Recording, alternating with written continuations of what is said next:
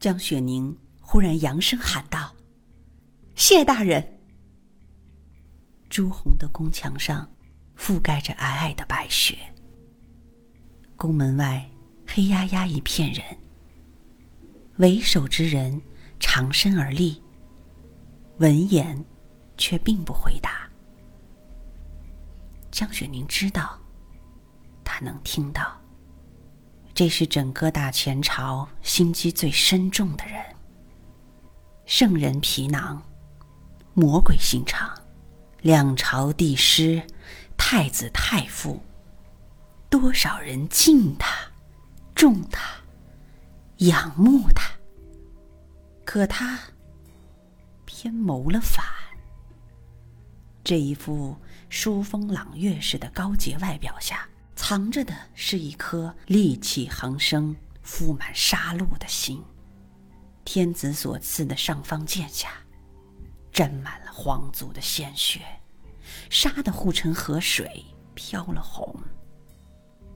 抚琴执笔的一双手里，紧扣着萧氏满门的性命，受牵连者的尸体堆叠如山。这是唯一一个。他穷尽浑身解数，也无法讨好的人。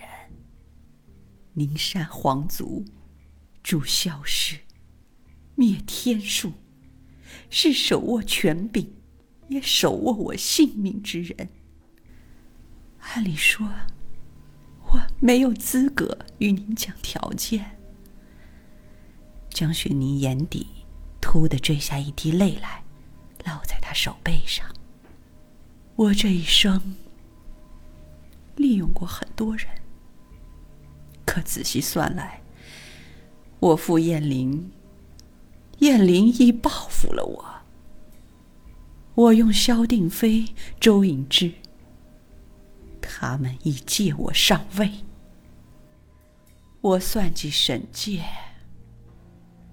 如今也要为他殉葬，共赴黄泉。我不欠他们。一生飘摇跌宕的命运，便这般划过。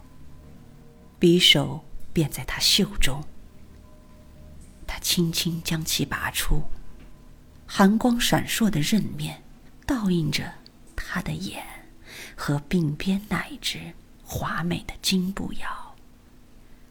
江雪宁的身体颤抖起来。声音也颤抖起来，眼底蓄满了泪。可他也没资格去哭，只一字一句，泣血般道：“可唯独有一人，一生清正，本严明志律，是我挟之破之。”害他误入歧途，污他半世清誉。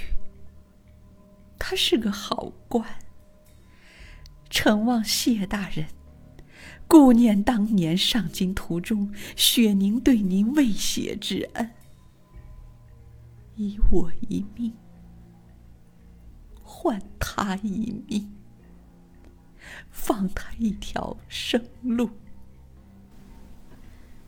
谁能料得到，薄情冷情、仿佛没有心的皇后娘娘，如今会有一日，以己之命换区区一刑部侍郎？究竟是他没心，还是旁人没能将这一颗心焐热？宫门外那人久立未动，过了好久，才听得平淡的一字。可真是好听的声音，还像很久以前。江雪宁一笑，决然的抬手。锋锐的匕首划破纤细脖颈上的血脉时，竟是裂指一般的声音。